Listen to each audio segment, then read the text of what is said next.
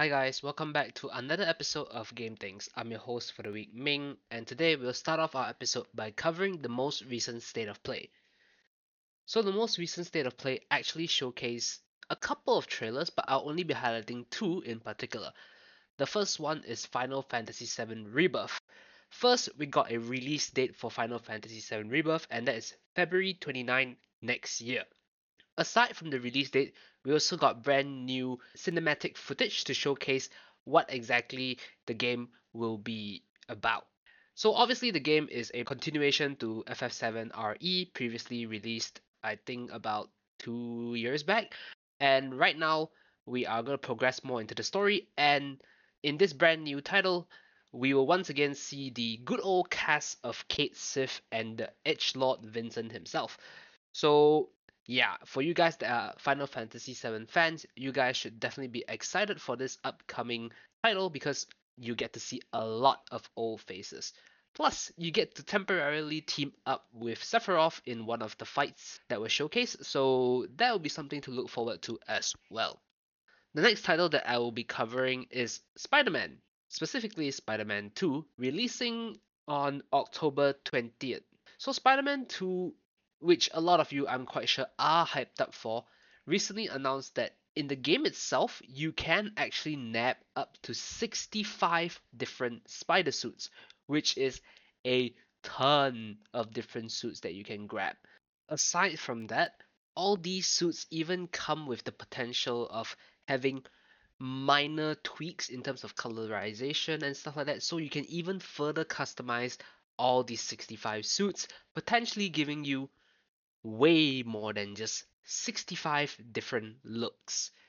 Other than that, really not much else to cover about the title because the title is releasing in about a month from now, so I'm quite sure the devs don't actually want to spoil too much. But one thing that I do want to mention is the devs have mentioned that throughout the entire game, you can actually freely swap between Miles' perspective as well as Peter's perspective. So you can freely swap between the two Spider-Mans and play out the game through their perspective. But I would think that you can't do it too freely when it comes to story missions, but in general, uh, when you're in free play, you can freely swap between the two at any point of time and you can just experience two different playstyles because since this game does have the inclusion of Venom, Peter will be somewhat more violent and somewhat more hard hitting when it comes to his punches, so the playstyle would be relatively different as compared to all the previous Spider Man games. So yeah, if you guys are interested in the game, do make sure to place your pre-order right now so you can unlock more skins upon its release. Next, we're going to talk about the most recent Nintendo Direct. So during this most recent Nintendo Direct, what we're going to cover first is Paper Mario. So Paper Mario will be getting a new title called Paper Mario Thousand Year Door, releasing sometime next year. We don't know the exact date yet, so be sure to stay subscribed and ring the notification bell so you guys will stay updated to all the latest news. Anyway, continuing on on Paper Mario. Previous Paper Mario title is definitely very very different compared to most other Mario games out there. For one, the art style itself is completely different and very very unique. For two, the gameplay mechanics are rather different as well. And of course, the cast of characters, while you see a few recognizable faces in the game, there are definitely a cast of brand new characters as well in Paper Mario Thousand Year Door. All in all, if you have been a fan of the previous Paper Mario title, you would definitely love this one as it is a trip down memory lane. And if you have never played any of the previous Paper Mario titles before, and you are a fan of all the Mario's titles, then be sure to check this out because it is a completely different experience, but you will be sure to still enjoy it regardless. The next title that we will be covering is Super Mario RPG, releasing in November 17th this year. So Super Mario RPG is effectively a remake of the original Super Mario RPG. But aside from it being a remake, there also has some brand new features. For example, in this game you have a brand new mechanic called a triple attack. So effectively, by filling up a certain meter, you can actually release a really strong combo attack with all three characters of your party. And by having different party members swap in and swap out, you can actually unleash different types of combo attacks. So be sure to experiment and try out which combo attack does the most damage or does the most beneficial thing for you. Aside from that, Super Mario RPG will also have re-challengeable bosses after you completed the game.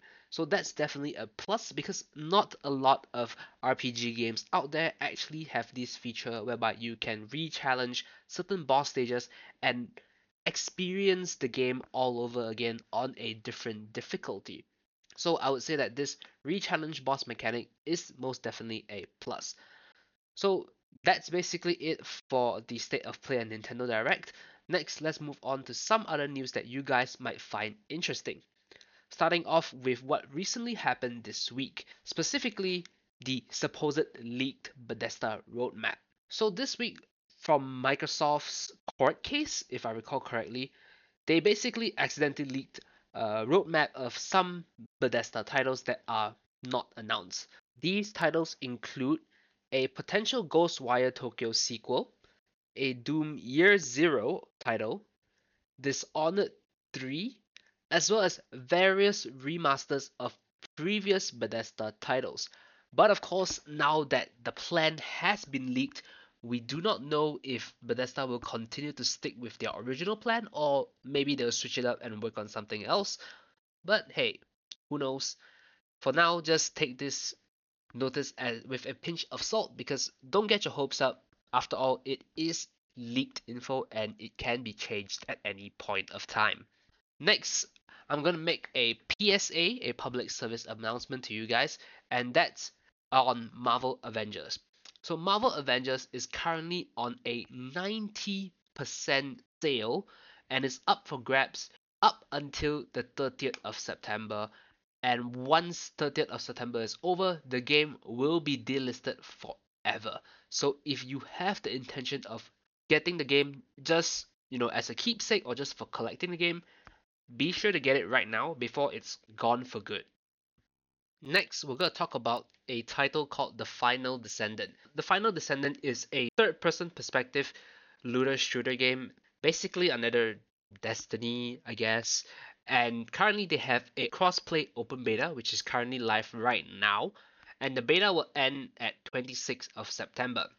So if you are interested in the game, be sure to give it a go because players that reach level 20 during the beta will unlock an exclusive back trophy item to use in the full game when the game is released.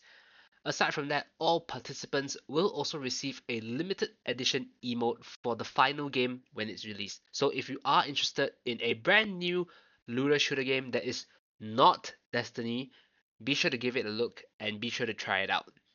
And that's basically all the news we have for you guys this week. Next, we'll move on to some titles that you guys might want to try out starting from today. So first, I'll be covering Mortal Kombat 1. Available on PS5, Xbox Series S and X, Nintendo Switch, and PC.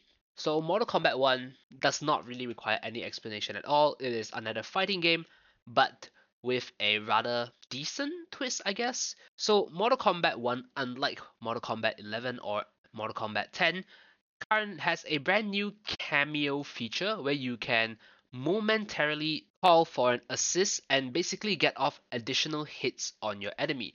So this feature was never ever available in any of the previous Mortal Kombat titles and the cameo mechanic effectively makes the gameplay much much different compared to before and basically gives you a lot of brand new playstyles and a lot of brand new things to look out for when you are going against any real opponents.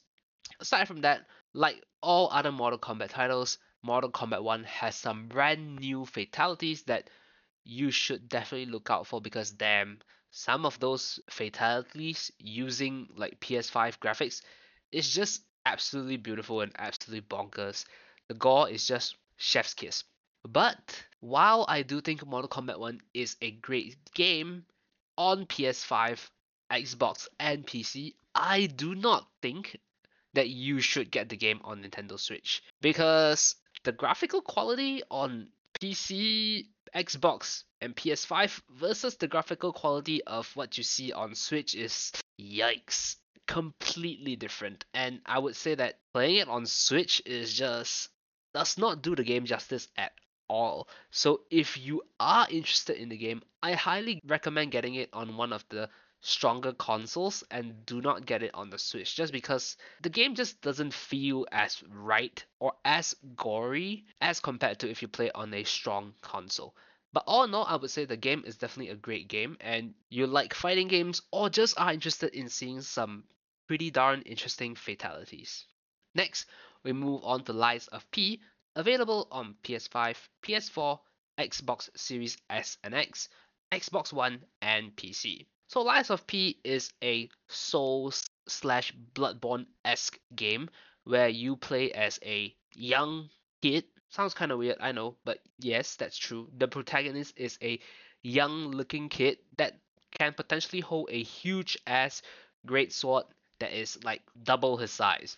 Yeah, just classic Bloodborne slash Dark Souls type of game. Anyway, as it is a Souls-like game, do expect the gameplay to be hard and do expect the game to, well, be good and challenging. While I would say that the game itself is not as polished as Dark Souls or Bloodborne, it is still a very, very good attempt as the game itself is a brand new genre that the studio is looking at. So they have never made any Souls-like game before, and this is their first attempt. And I would say that they have done very well so far, and the game is definitely really, really good. Just don't expect it to be as good as a Souls-like game, but it is definitely good enough to scratch any of your Dark Souls uh, itch if you have one. I mean, after all, recently there hasn't really been any sort of Elden Ring or Souls-like games, so if you have an itch for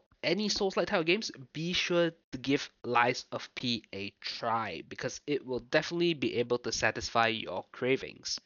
The next title that I'll talk about is Resident Evil 4, specifically Resident Evil 4: The Separate Ways DLC, available now on PS5, Xbox Series S and X, PS4, and PC. So Resident Evil 4: The Separate Ways DLC will feature Ada Wong's perspective and how basically she has to go through the game and do what Albert Wesker assigned her to do.